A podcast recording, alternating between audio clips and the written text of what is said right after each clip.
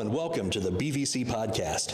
Here at Brownsburg Vineyard Church, we want you to know that we are a group of ordinary people that serve an extraordinary God. Our mission is to honor God and advance His kingdom by building disciples who will give their lives to changing the world. Whether you are local or joining us from a distance, we want to thank you for being a part of our family. To learn more about us, you can visit thebvchurch.com. Thanks for listening and enjoy this week's message.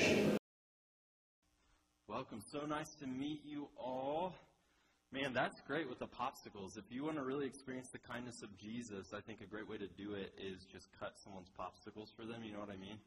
Because if you've ever struggled with a popsicle, you kind of know, like, it will test your patience, you know? So, well done. Way to, way to do that. That's great. Awesome. Well, I'm so, yeah, privileged just to be here and be sharing with you all. So, my name is Ian Wray, and you guys do not know me at all. So, couple of kind of fun things about me. One, I'm married to my lovely wife, Rachel. She's here. She is amazing and by far my better half. Um, and if you let it kind of sink in, you realize her name is Rachel Wray. Yes. Yeah, so somehow she loved me enough to choose that she was going to hear cooking jokes the rest of her life. But we're happy and it's good. It's awesome. We also really love to travel. I've been to 25 different countries, so I love to to travel around, and we also really like to scuba dive. It's like a fun, fun little thing. We scuba, scuba dive or scuba dove. I don't think that's right, but we, we went diving on our honeymoon, which was which was awesome. So, also really important for you to know, I once met my doppelganger in middle school at a soccer tournament, and his name was also Ian. I know. So now you guys know. I, I was like amazed. We were walking in the in the uh, in the in the uh, the hallway, and all of a sudden people were like, "Oh my gosh, this is your doppelganger," and his name was Ian. So I've checked that off of my bucket list. So now you guys know the important things about Ian Wray, and you kind of know. I'm just kidding. You know a couple things, but I'm really excited to to be here today and get the privilege of sharing. And I didn't realize Dennis was going to be here, so I'm preaching to the pastor, so he can kind of clean up after me next week if he needs. Um, but we are in a series called Promises Under Pressure, and Charlie did an awesome job of, of kicking this series off. And this is week two. And so we're in the, the, the book of Philippians, and really this, this, this series is about what does it look like to hold on to God's promise as, as we're experiencing pressure in our lives. And so Paul was, was in prison at this point when he was writing the book of Philippians. And so we see this, this, this beautiful picture of what promises does God have for us. And so today we're talking about the topic of humility. And yes, I know, I heard that, mm, yeah, me too.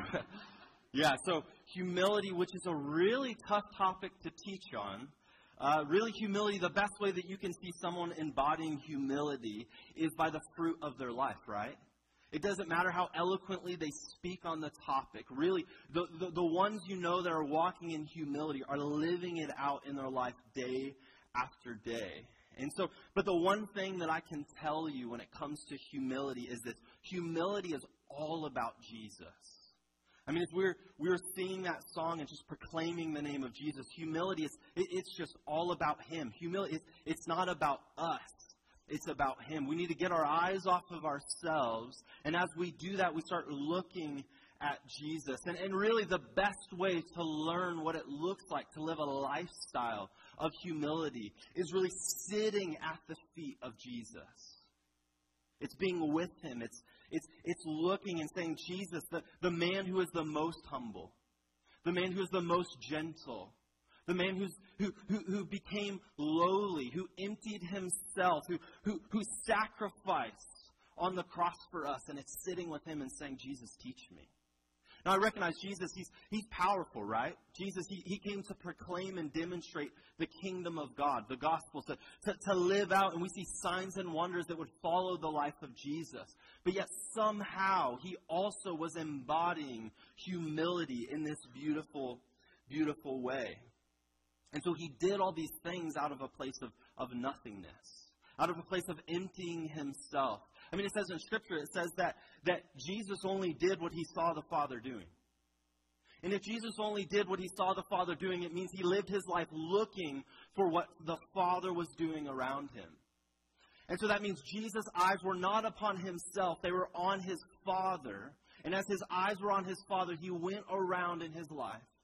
And he said, Okay, what, what, what would you have me do? That's humility. And the irony of, of this message on humility, or, or maybe the grace of, of, of God, is, is for you to, to look at me, and I'm going to fess up. I am a recovering attention addict. All right? Yes, I fessed up. Who here else is a recovering attention addict? The irony in that is you just raise your hand and now every. No, I'm just kidding. I'm totally kidding. So me, I, I, I, I grew up and I, I always loved to be the center of attention. And then I had a friend, a very kind friend of mine, who, who came up to me and said, Hey, Ian, you do this thing sometimes. This was in high school many years ago. And looked at me and said, Ian, you do this thing where sometimes you're telling a story. You like wait until they're done and then you make it about you. And so every time someone was sharing, I'm just I'm telling to myself. So maybe you don't struggle with this, but they're telling a story, and I'm thinking, okay, what stories do I have that are kind of like it? You know what I mean? Like, okay, well, oh, and I was I, honestly, I was also a chronic one upper. Like every time someone had a story, I had a story that was just a little bigger, a little better. Raise your hand if you know a chronic one upper. This isn't you, but who? Like, okay, you guys know chronic one uppers, right? That was me. So I'm just, I'm, I'm being honest. And, and so I had to learn, and I, I didn't recognize it in myself, but all of a sudden it was pointed out to me that I made so much of, of conversations and so many social gatherings about myself, and I didn't even realize it. And then when it was pointed out to me, I realized, like, wow, I do this all the time. And so my life has been me just, just sitting at the feet of Jesus and saying, I want to live a life of humility because it was not in my nature. And I'm still, I'm still learning. I'm still I'm still growing in this. And what's ironic is here I am on this stage to tell you to not make it about you as I'm up here making it about me. That's like inception, right? But but my, my heart and my hope I mean if I could, I, I I, and I mean this. I mean this from the bottom of my heart. And if you get together, like I, I want you to hear this, I would just lay on this stage and I would say, look to the eyes of Jesus and for the next 35 minutes, learn humility from the person of Jesus, not from me. Because he will teach you. He will mold you. If you sit with him every single day, he will, he will refine you and, and dig things out of you and prune you. And he'll look at you and he'll affirm you. You get to be with Jesus. The best person to learn humility from is the person of Jesus. So I just want us to, to turn to him, to, to look to Him. And, and really, humility is, is you know, your, your, self claimed identity. Now, here, here's what I want us to hear identity is defined by Jesus. We have our identity from and in Christ, correct? That's, that, that's it. Our, our identity is not defined by us, it's defined by Jesus. We find it, but the question is who are you looking at? Are you looking at others? Are you looking at yourself or are you looking at Jesus? Because humility is defined by who your eyes are on. If you're looking at you, okay, that's not humility. If you're looking at others seeking identity in what other people say about you, that's a lie. That's not truth. But rather, the best way to walk out and embody humility is by us just simply looking at the person of Jesus every day, every second, every hour of our lives. And if you say, okay, I, I want to walk in humility, or maybe I, I confessed and I said, okay, a little bit of my story, and you say, wow, I do that too. It's okay. But, but the question we get to ask is, who are your eyes looking at? Are you looking at the person, person of Jesus? And if we want to imitate Christ's humility, I mean, the passage of Scripture that we're in today is Philippians 2, and, and the, the little header at the top says, imitating Christ's humility. If you want to imitate Christ's humility, we have to know the person who carries himself as the most humble. We have to know the person who embodied a life of humility on this earth. And we get to be with Jesus each and every day. I've heard it, you know, I, I, I don't know. I, I think sometimes in our spiritual walks in our lives with God, we're, we're going like encounter to encounter. Who, who here has been to a, a, a Christian conference before? They're amazing. Yes, awesome. A lot of the room. They're like awesome. But sometimes we, we live our lives and we go to church and we, you know, church kind of gets us to the next encounter, right? Or church gets us to the next conference, or our quiet times are like, oh, you know, they're kind of they're kind of fun and spending time with Jesus. Like it might be okay, but it's really hard. Like, because I'm a pastor and and I love the Word of God, but sometimes, sometimes it's like, sometimes I'm tired. And sometimes it's early in the morning and, and, and, and I'm pressing on, but I heard this and I love this. A bucket still gets full one drop at a time. Like we're looking for this like fire hose conference and we're like, yes, like Jesus. And we leave summer camp a couple weeks ago. We got back from summer camp. And like me too, I'm like, yes. And that was like two weeks ago. And now I'm like, yes. And then in, in a week, like I still want to be a yes. But we live our lives with this like fire hose mentality, but a bucket still gets full one drop at a time. And so part of humility and, and living a, a life that is, that is laid down at the feet of Jesus is just spending time with Him each and every day. We never become humble enough in the kingdom of God. And so we, we get to meet with him. We continue to seek his face. And a book I would really highly encourage you before we dive into the Bible is a book called Humility by Andrew Murray. I encourage you to, to write that down if you're a reader. And if anything that I'm saying really like really grabs hold of your heart, just read that book. Humility by Andrew Murray. It's a Christian classic. And as I was reading through it, I was like, man, like this, this could be the message. And then the next sentence, I'm like, this could be the message. And the next sentence. And I decided I was just not going to preach his message and just tell you to read the book. And it's, it's really good. Okay. So humility by, by Andrew Murray. So if you have your Bibles, let's go ahead and turn to the book of Philippians. So as you, as you turn there, it's in the, in the New Testament. Little, little hack that my mom taught me is you have the epistles Galatians, Ephesians, Philippians, Colossians, and I remember God eats potato chips. I mean, there you go. If you said you didn't walk away with anything in church, that's the one thing. You got it. God eats potato chips. I don't know if he actually does, but it's helped me remember the order. So, a little bit of context with the book of Philippians. So, Philippians was, was Paul's first community that was centralized around the person of Jesus. And we see uh, this church being planted in Acts chapter 16. So we can see uh, Paul and, and, and, what he did to, to kind of plant Philippians. And, and the, the, the place of Philippi was known for its nationalism. It was known for its zeal. It's, it, it was patriotic. We're on like July 4th, right? And so we know tomorrow we're about to get real excited about our country. I mean, fireworks until a little too late, if I'm honest. I want to get to sleep, but it's fine. We love our country. I mean, we, we know what it looks like. Like, we're, we're passionate about our country. And so Philippi was, was known as this same thing. They had zeal for their nation. And so Paul, as he's, he's kind of saying, hey, Jesus is meant to be the king. Jesus is the king of all. He's the king of all of your life. Paul, he starts facing resistance because the people of Philippi loved their leaders. And they're like, what? No, no, no, I, I like our king. I, I don't want this person of Jesus. And so this is this is what we saw. And today we're we're we're going to be really focusing on we'll be reading verse three through eleven, but but verse six through eleven is often called the Messiah poem. It's called the Messiah poem. And, and, and, and really what this is, is it's just showing like, okay, who is Jesus? What did he do? And the entire book of Philippians really points back to this Messiah poem. This is kind of the central point of the book of Philippians. And it's referencing, you know, Adam from Genesis 1 through 3 and Isaiah 40 through 55. So it's, it's, it's looking at Jesus and it's, it's pointing to him. And, and Isaiah prophesied that, that Jesus would be this, this suffering servant. And so we know now on this side of the resurrection that, that the suffering servant was Jesus. So let's, I just want to pray and then, and then we'll read. So, Holy Spirit, we just say, Come.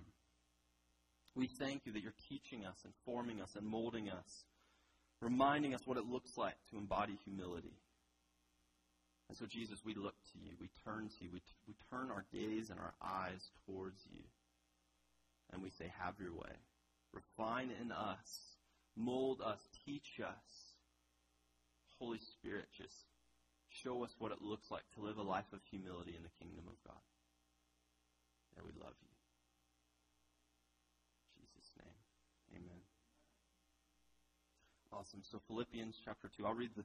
Uh, I'll just read one one through eleven, but we'll talk through three three through eleven. Therefore, if you have any encouragement from being united with Christ, if any comfort for, from His love, if any common sharing in the Spirit, if any tenderness and compassion, then make my joy complete by being like-minded, having the same love, being one in spirit and of one mind.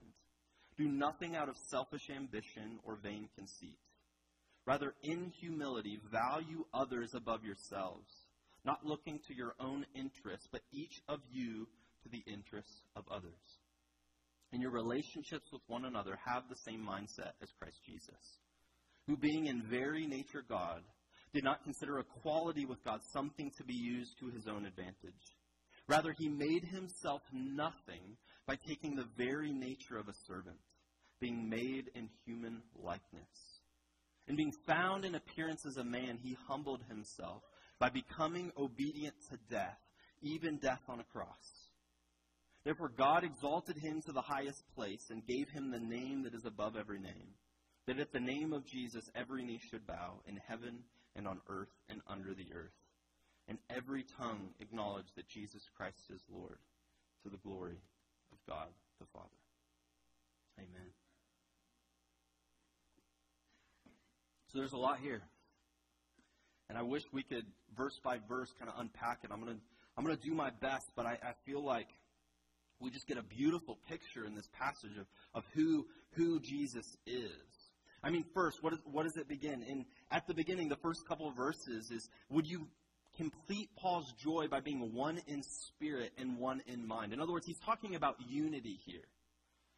And then he goes on and he says, Hey, here's the way towards unity. Don't we need unity in this world? Don't we need unity in our relationships and friendships? And if you've been on social media in the in the past week, there's there's and here's the thing. I'm not saying sameness.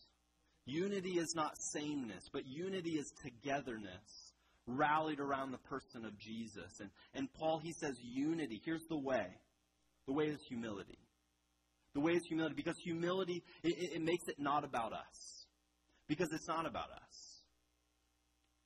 And this is this is so beautiful. In verse 3, do nothing out of selfish ambition or vain conceit. Rather, in humility, value others above yourselves. Okay, well, that alone is like, whoa, I've heard it said before is, is you know, sometimes we want to hold out the Bible and we want to, like, project it on other people, but, but our, our Bible is actually, it's more like a, a mirror.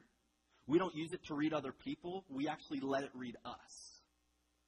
And so we don't see the selfish uh, ambition part and say, well, they're being selfish. We say, where in my life am I living ambition that is selfish?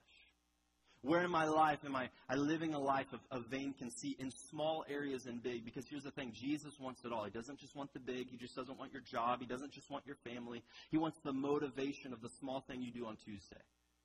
That's our Jesus. He wants it all. And so, no selfish ambition. Okay, so it says that's not about me. And humility, what do we do? We value others above ourselves. We're, we're to take this posture of lowliness. Now, that posture, that's a kingdom culture. That, that's against our culture, a posture of lowliness. To, to say it's about you and not about me. To, to lower ourselves because everyone around us is saying, be someone. My whole generation, millennials, we, we are marked by this like weird urge that we're going to like make our mark on the world, which is awesome. I'm not against that. Yes, make your mark on the world, but but our our whole like being is is made up to answer this question like who were you made to be? And so then it's this life of ambition, this life of trying to get like a blue check next to your name, this this life of trying to to, to, to be this person, to, to make it for yourself. But a life in the kingdom is, is saying, all right, actually have others above yourself. Like we are not to speak, we are not to seek out being lifted high in the kingdom of God. That's not the purpose. We must be willing. Oh, and this hits me hard. Recovering attention addict, remember? This hits me hard. We're, we're meant to live a life of lowliness. I didn't say loneliness, lowliness. And that's hard to hear. That's not fun. I don't like it. I would much rather, like, you know, be known for being like the cool guy that's on a stage preaching about Jesus. Like, that'd be awesome, but it actually says the metric in the kingdom is how low are you willing to go? And it's not easy. And I, I know only by the power of the Holy Spirit can He help us live that life of humility. But we're not to do it for the affirmation or the fame of others. And so the, the question, even from this, that we can ask ourselves is do I value others above myself? Truly. Now, that truly is really important because we all would say, I, I value others above myself. We could all agree that that's the right answer, right? But that truly is really important because it means does, does our life actually embody one who values others above myself? It means it doesn't mean you don't value yourself. It just means we're living a life of lowliness. Verse 4 goes on to say, not looking at your own interests, but each of you to the interests of others. When was the last time that, that you leaned in and treated someone else as the most important in that room? I used to live a life trying to become the most important person in the room. And now I, I realize, okay, I can't do this anymore. And I, I, I, I went through this season in my life where, where I recognized I was seeking affirmation of others. And so I wanted them to think I was the cool guy. And then I realized that cool is like this moving target. I work with teenagers. And so I, and I am not cool to them. Like I walked in and I thought like, yeah, I'm pretty cool. And they let me know very quickly that I am not cool. And so I, I learned like, I think the target moves every month every week at this point, so I might as well stop trying. And so then I just embraced it.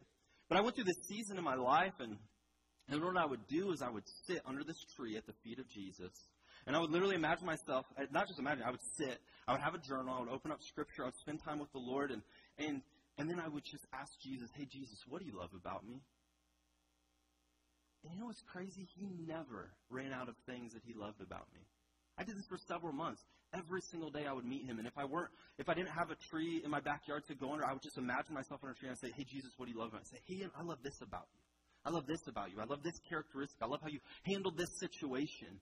And you know what I found myself doing in that season? When I entered a room, I no longer needed the affirmation of others because I had started my day with the affirmation of Jesus. And if I start my day being affirmed by Jesus, it means there's nothing that you around can give me that Jesus did not already give me this morning. And so then I realize, oh, I can truly make it about the interests of other people because Jesus was as concerned with me. As I'm sitting under that tree, there's, there's, there's poverty, there's war, there's, but Jesus still chose to sit with me and say, hey, Ian, I love this about you. And so what's beautiful is we get affirmed by Jesus. We, we recognize that we can go in and we can say, okay, you're the most important person in the room because I don't actually need your approval. I've already won the approval of Christ. And the greatest example that we have for, for humility, for living this life, is, is Jesus. It says in verse 5 In your relationship with one another, have the same mindset as Christ Jesus Okay, whoa, all right, this one, like, this is a little weird. In your relationship with others, have the same mindset as Christ Jesus. In 1 Corinthians 2, it literally says that we, if we profess Jesus as Lord, we have the mind of Christ. Whoa. So you mean in my relationships, I can actually think like Christ did? In, in, in, in how I walk out. Here's Jesus. He, he, he took his last meal with the person that betrayed him, knowing he would betray him, and still chose to embody humility, grace, mercy, and love. And he actually sat next to him, knowing what he was going to do the next day. And Jesus, the, the very man who his best friend's relationship. I mean, Jesus had some like awesome people, but Peter, you know what I'm saying? Like Peter would just like put his foot in his, his mouth all the time. And and, and Peter, he betrayed uh, he, Jesus like three days before, not, not betrayed, but he basically just let him down. He abandoned him. He said, No, I don't know that guy. And Jesus, he's hung, hanging on this cross. And he's looking down at his friends and his relationships and, and these people, and he's, he's utterly alone. And he looks down and he says, Father, forgive them, for they know not what they do. That's our Jesus. And if we have the mind of Christ, it actually means in our relationships, when we're betrayed, we can look and we can say, Father, forgive them. We can look and, and we can embody grace and mercy and love because we actually have the mind of Christ. Verse 6 goes on. It says, Who being in very nature God, did not consider equality with God something to be used to his own advantage. So this begins the, the Messiah poem. Verse 6 through, uh, or 5 through 8 is about the humility and humiliation of Jesus. And, and, and the rest, 9 through 11, is about the exaltation and the glorification of Christ, right? So it's kind of, it's split into these two things. And it says that he did not consider equality with God something to be used to his own advantage. And church history throughout the years, I'm like a nerd. I'm, maybe you picked up on that. Like I love to read. I love to, to kind of like dive in. And church history has like really like wrestled this out. But what it boils down to and what we would we would believe and, and what I believe is that God he became man. Jesus was fully God, fully man. And so he became man and he did not want his equality with God to be an advantage. Because I mean even looking at the story of Jesus, if he was like just God, like God walking around, which he was in flesh, but if we look at him and say, well, he doesn't really have any human qualities, every single time that, that we're faced with something, faced with temptation, we say, Jesus, help me. We would just be like, well, it doesn't, you know, like he doesn't, he's just God. Like, of course he did it well. But I've heard it said that, that a, only a Jesus who wept could wipe away our tears. And so because Jesus, he, he, he faced every temptation that we did in, in, uh, in, in Hebrews 4, verse, verse 15, it, it says, For we do not have a high priest who is unable to empathize with our weaknesses, but we have one who has been tempted in every way, just as we are, yet he did not sin. Jesus faced every temptation. And thus, when we're facing these temptations in our life, Jesus also faced that. And he says, I know, my child, I know it's hard. It's worth it. Only a, a, a Jesus who was faced with the temptation of pride the opposite of humility, right? We see in Mark 4 where, where Jesus was tempted by the, by the devil. I mean, he, he could have given in. He could have like had all of the kingdoms of the world bow to him. I mean, that's probably center, not just center of attention, like center of the w- world. That's pretty awesome. To me, a couple years ago, now I'm like, I don't think I can handle the pressure. But only a Jesus who was faced with the temptation of pride can teach us and show us true humility because he was tempted in that same way. Verse 7 Rather, he made himself nothing by taking the very nature of a servant, being made in human likeness.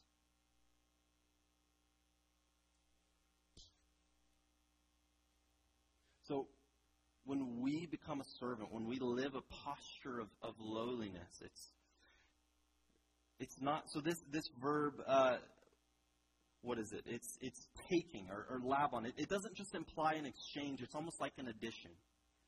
So, in other words, when, when we become a servant, it's not just that we're becoming and taking on the identity of a servant. It's, it's like this, this addition. So, when you become a servant, it's not an exchange for your identity, but rather it's, it's a focused addition of how your identity in Christ is expressed. So, so who you are in Christ, it's, it's us living out this place of humility, of, of being a servant.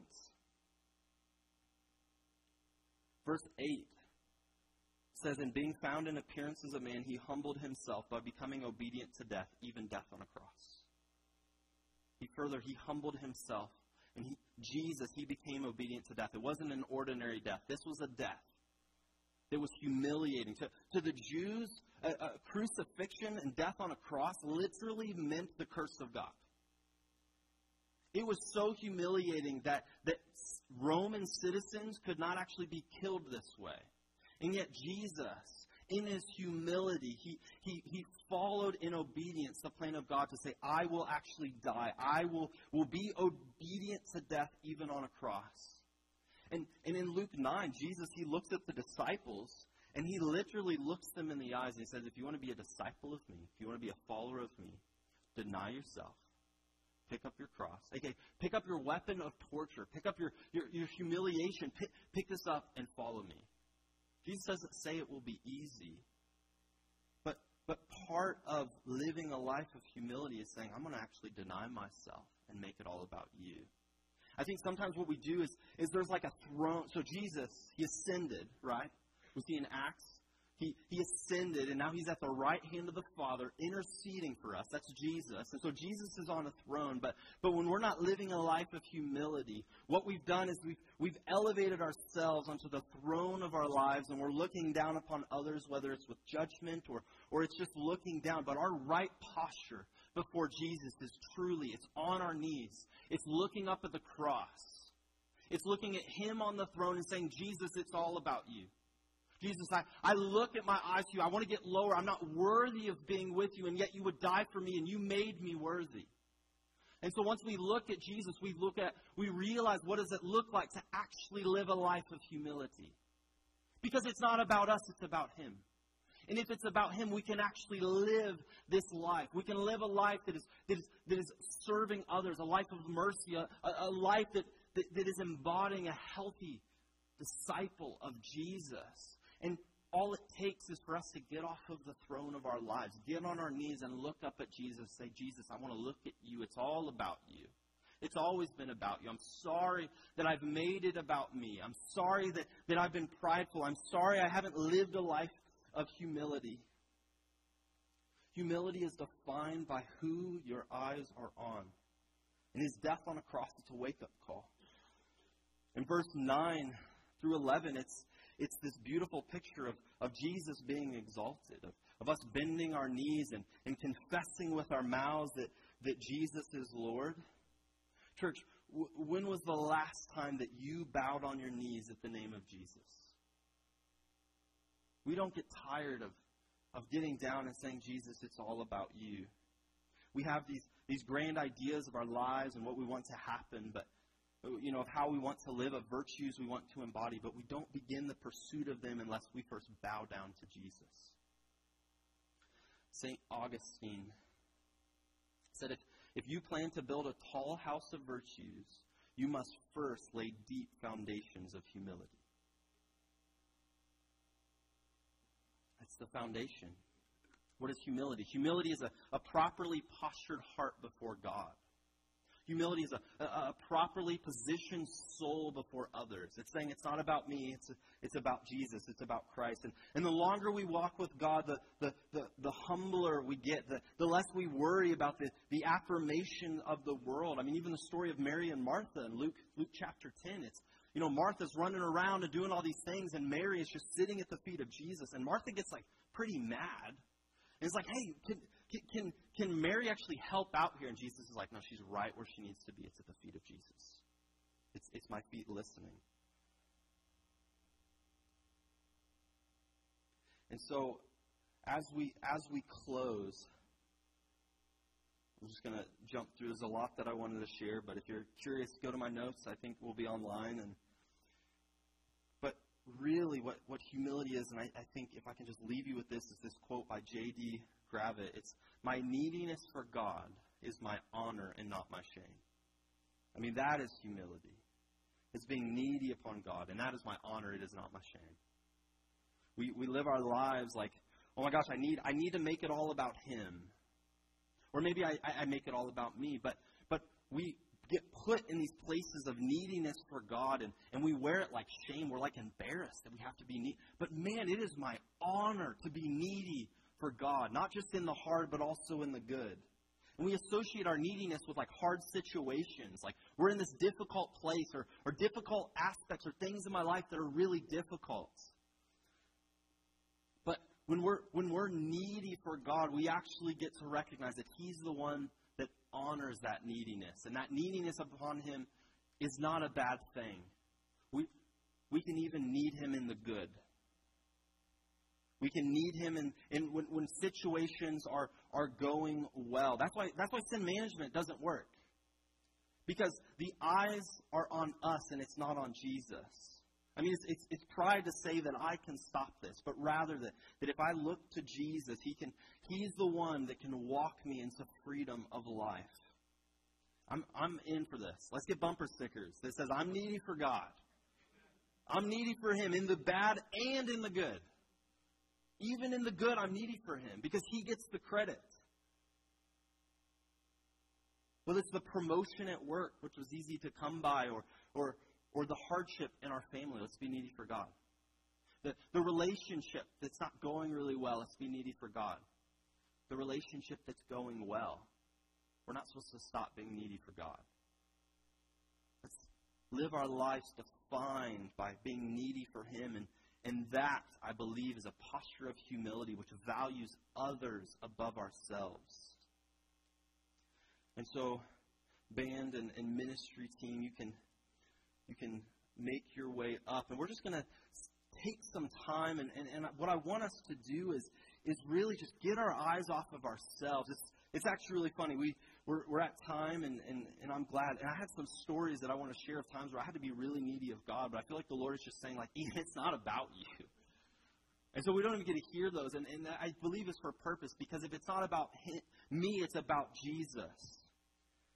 And it's so tempting to tell stories that make us look good, but how often do we tell stories that are, that are us relying and being needy of Jesus? And that is the humility that God promises to honor. He, he will honor our humility. We so often claim to need Him in the trial, but we don't want to need Him on a Tuesday. What if we needed Him on a Tuesday just as much as we needed Him in a trial? And so humility is defined by who your eyes are on is we're going to spend some time just responding. And, and I encourage you, if anything in this message like stood out to you, just come to the feet of Jesus. Look to him. Maybe, maybe your eyes have been on yourself. Maybe your eyes have been on others. I, I just encourage you, look to Jesus. And, and maybe you've never met him before. It's not about me. It's not about the power encounter. It's, it's about Jesus. And our neediness for God is truly my honor. It's not my shame. Maybe you need to repent of, of the times that we, we've not become needy on God, and you just need to go to Him and say, Jesus, I'm needy for you. I need you right now. Call out to Jesus, I need you. And as we're here, I, I felt the Lord even speaking that. There's someone here that, that maybe has some breathing issues that the Lord wanted to, to bring healing upon. And so if that's you, come forward to, to the ministry team. I'll be aside. I'm happy to pray.